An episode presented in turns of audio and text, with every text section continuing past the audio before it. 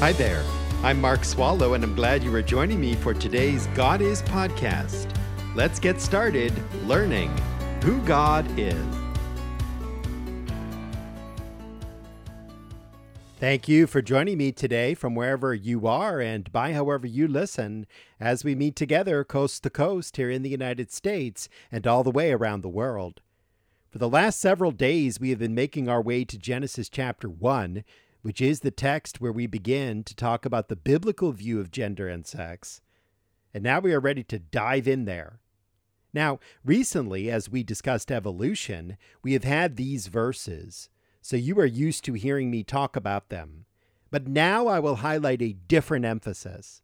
So, same verses, different emphasis. If you have your Bible, join me in the very first book and chapter of the Word of God. I am reading Genesis 1, verses 26 through 28. Then God said, Let us make man in our image, according to our likeness and let them rule over the fish of the sea, and over the birds of the sky, and over the cattle, and over all the earth, and over every creeping thing that creeps on the earth. God created man in his own image. In the image of God he created him. Male and female he created them. God blessed them, and God said to them, Be fruitful and multiply, and fill the earth, and subdue it and rule over the fish of the sea, and over the birds of the sky, and over every living thing that moves on the earth. Well, that's Genesis chapter 1, verses 26 through 28. Highlight the end of verse 27. Male and female, God created them. There are the two genders God has made there is male and there is female. Two genders only two genders. And it has been this way ever since. The first man, Adam, and the first woman, Eve, procreate and produce children, and on and on the generations go until we come to you and me. All of us are children of Adam and Eve. In verse 26, the man and the woman have some things in common. First, they are both made in the image of God. Let us make man in our image. The word man there is reflective of both the man and the woman. Human beings, persons. Male and female are both made in the image of God. This is reiterated in verse 27. God created man in his own image. In the image of God, he created him transgender definitely attacks that we are all image bearers of the living God. God made the male to bear his image, and God made the female to bear his image. And there is something about being made a man or being made a woman that is reflective of who God is. So when people, sinfully, reject who they are made to be, when they determine that even though I was born a man, I am now a woman, or even though I was born a woman, I am now a man, or someone in between, then what they are saying is the way God made me is not good enough. And this is an offense to God. Furthermore, it is an offense to God to invent other genders Last time we said there are, at last count, 107 genders, according to the transgender alternative universe of thought. The Genesis lays out in plain and easy to understand language exactly what God did, what God still does. He makes male and female, period.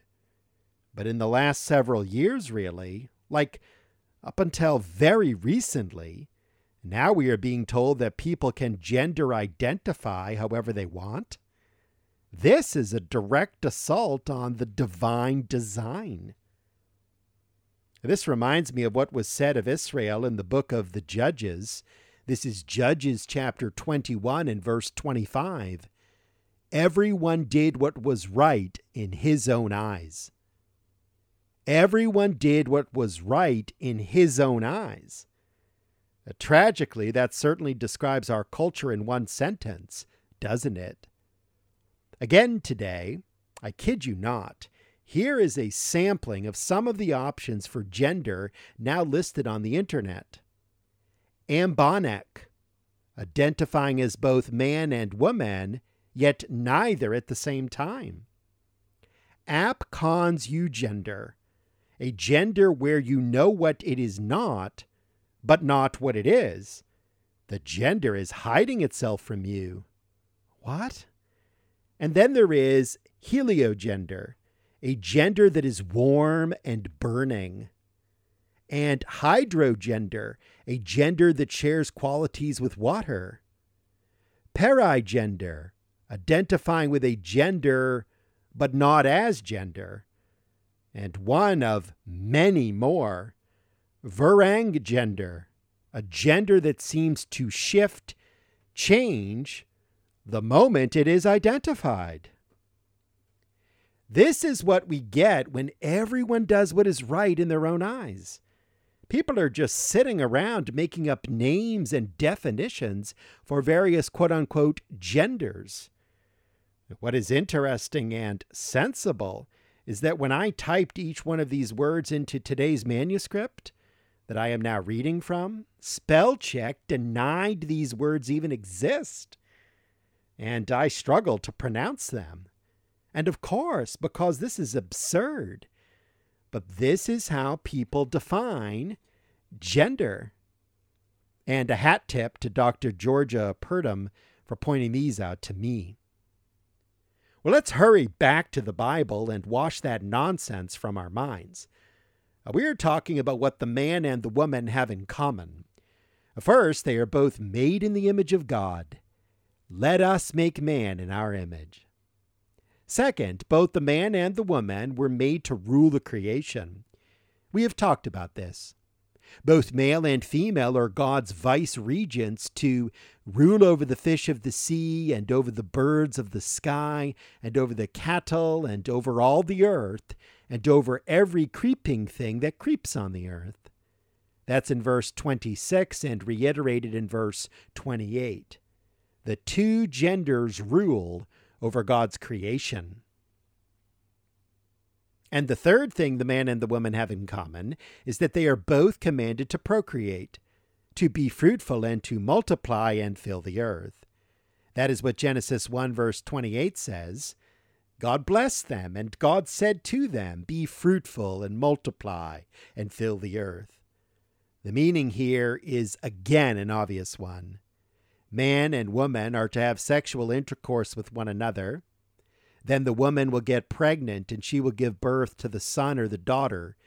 And this will happen more than once. And as more men and women are born, they will marry one another and have sexual intercourse, and that woman will get pregnant and give birth. And as this repeats itself, the multiplication of people will be a reality that fills the earth. Uh, but herein we find a difference between the man and the woman. In order for them to procreate, the divine design of their bodies are not the same, but different.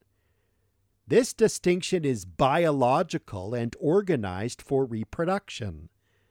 Again, I almost cannot believe I have to say this, but I do.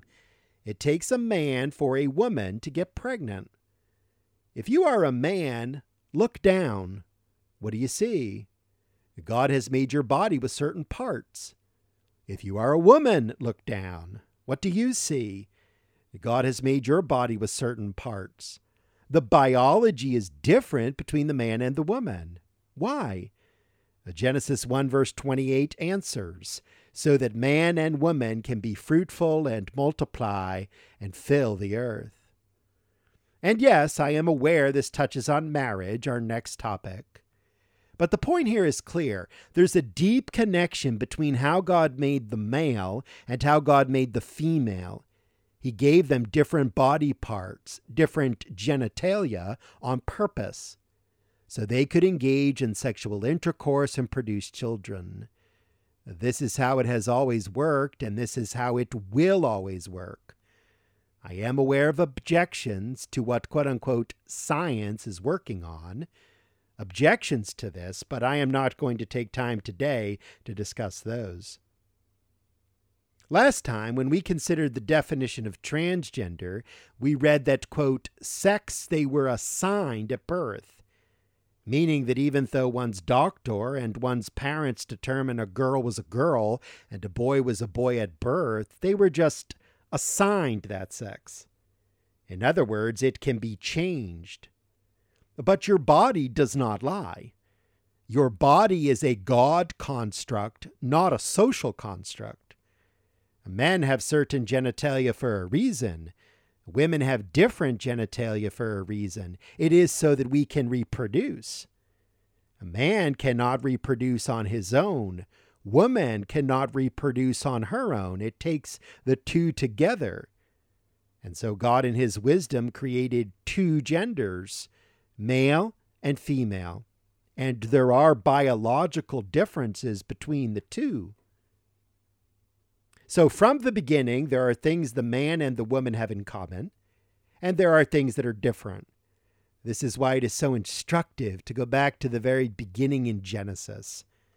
I hope you follow along and this makes sense to you. I am going to give you time to think about this, and we will start here again when you join me and all these other listeners next time. As we close, this reminder Are you finding what you have heard on God is helpful thus far? If so, can you write and tell me about it? I want to hear from you. My addresses are always repeated at the end, so jot down my email and mailing address and send me your note. I will give them to you now so you can capture them. By email, it's mark at godisministry.org. That's M A R K at godisministry.org.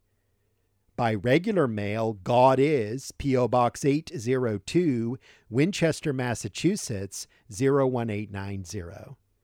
Include with your correspondence how you listen and, if by radio, what station.